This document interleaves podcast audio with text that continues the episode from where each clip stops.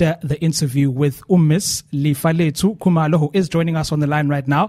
Lifa, thank you so much uh, for your time and uh, welcome to the Sports Unlocked. Hi, thanks for having me.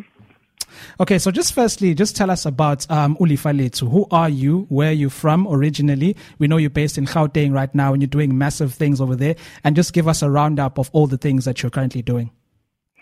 Um, okay, so I'm Lifalethu. I was born in Vancouver in Canada, but Nikulele Gwandengese, um, which is in Pine Town basically. Mm-hmm. And I matriculated from Maristella, then studied at Tuks.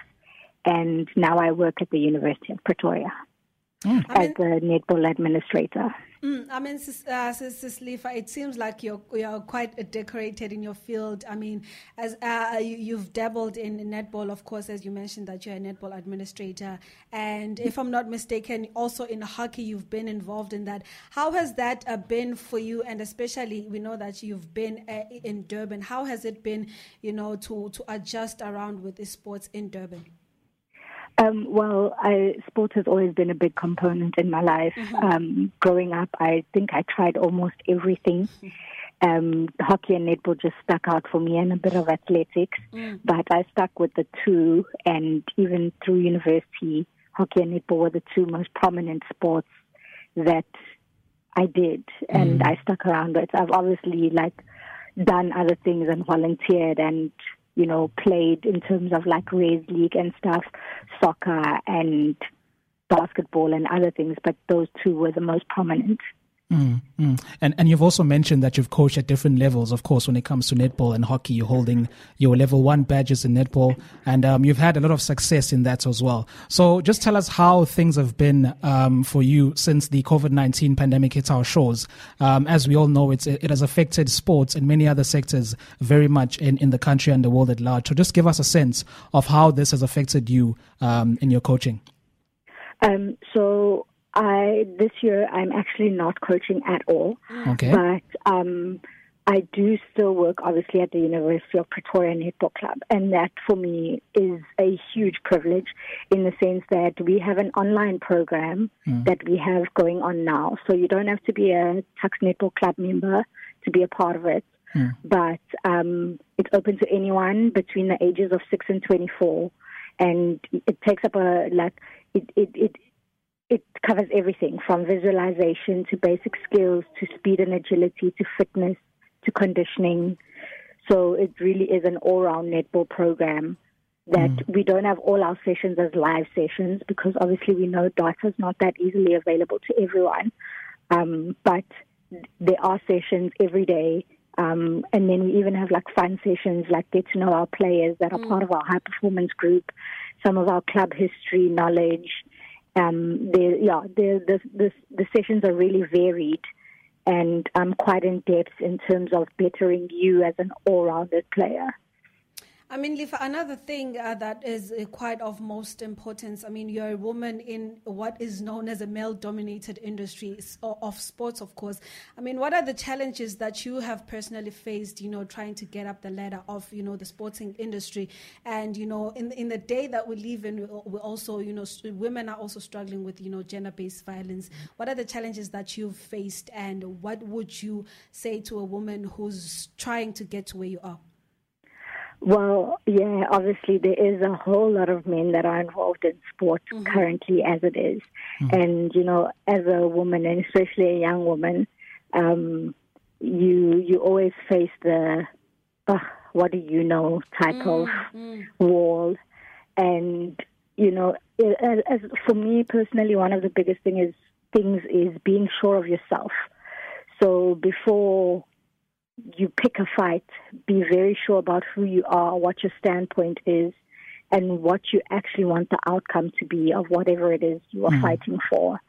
And obviously also have the knowledge and proper knowledge, not just he said, she said, to back whatever it is that you're fighting for and make it better for the woman that comes after you yeah. and not just yourself. Yeah, and we talked about coaching, and you mentioned, of course, that you haven't been coaching this year, but um, your accolades speak for themselves. I mean, you've won uh, three uh, Telkom Netball League winners with the Jaguars in Gauteng. You also won the varsity netball with uh, U P Tuks. So for, for someone who, who wants to get into netball, for women in sports who want to get into coaching in netball, um, what are some of the things, or rather the ways in which they should go about in doing that? So uh, one of my biggest things is always do what needs to be done. Mm. You know, um, there's a lot of the times where we feel like things should be handed to us on a silver platter. Mm. And, you know, serve your time as a volunteer. Mm. Learn from the best that's in the field. Even if it's not the best, learn from the other people that are in your field. Mm. Yeah. Um, you know, we've all experienced different things at different times. And there's seasoned coaches that have never won a trophy, but they will tell you stuff that will blow your mind, mm. and you'll learn stuff from them that is out of this world and will help you to become a better person, not just coaching, whether it's administration, managing, playing. There, you know, there's a lot you can learn from all the people that are around you, and even people from different sporting codes. Mm. Um, you know, like there, there's, there's definitely lines that cross no matter what sport you're playing, um, and experiences that are similar, and that you can sculpt and change to better yourself. Mm. Mm, definitely. I mean, Sis, Sis Lifa, just one more uh, question before we let you go. You've been, uh, I'm sure you've been following the progression of, you know, women in sports, and more, specific, more specifically, you know, the Spar Proteas, you know, going to the World Cup last year, how they played and how they've been continuing just to elevate. What are your thoughts and overall with, you know, how the, the, the women in sports industry has been growing, but, you know, Uh, uh, uh, uh, gradually? Um, there, there's been a lot of headway mm-hmm. um, in terms of women becoming a bit more prominent in sport. Um, I feel like there's still space for a lot more women to be at the forefront of sport and, you know, the, the leading the way in sport, especially, um, you know, there, there, there, there's kind of a gap between the the the old experienced and the young, fresher outlook. So I think we need, really need to now focus a bit more on bridging the gap between, yes, the male versus the woman, but mm. also um, that young versus old, which doesn't, which a lot of the time is taken as experience. Mm. And as young as I am, I think I have quite a bit of experience under my belt, mm. but I, I don't downplay any other experience that anyone else has. Mm. All right, Lifa, thank you so much for your time and the insight that you gave us. I mean, all the best to the to your future endeavors and, I mean, the rest of the year. Thank you very much for having me.